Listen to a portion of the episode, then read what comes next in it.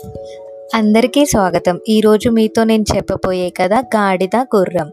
రామయ్య అనే వ్యాపారి సరుకులను గాడిద మీద పెట్టుకొని తను గుర్రం ఎక్కి పొరుగురు వెళుతున్నాడు. కొంతసేపటికి బరువు మోస్తున్న గాడిదకు ఆయాసం వచ్చి ఓ పావు బరువును మోయమని గుర్రాన్ని అడిగింది. గుర్రం అది నా బాధ్యత కాదు. బరువులు మోయటానికి నువ్వు సుఖంగా జీవించటానికి నేను అన్నది. బరువు మోయలేని గాడిద నడుము విరిగి క్రింద పడింది. వెంటనే వ్యాపారి గాడిదను అక్కడే వదిలి ఆ బరువు బరువు మొత్తాన్ని గుర్రంపై వేసి తను ఎక్కి ప్రయాణం సాగించాడు. ఆ కొంచెం బరువును ముందే మోస్తే నాకు ఈ గాడిద బరువు తప్పేది కదా అని గుర్రం మనసులో బాధపడింది. నీతి బరువు పంచుకుంటే బతుకు భారం తగ్గుతుంది.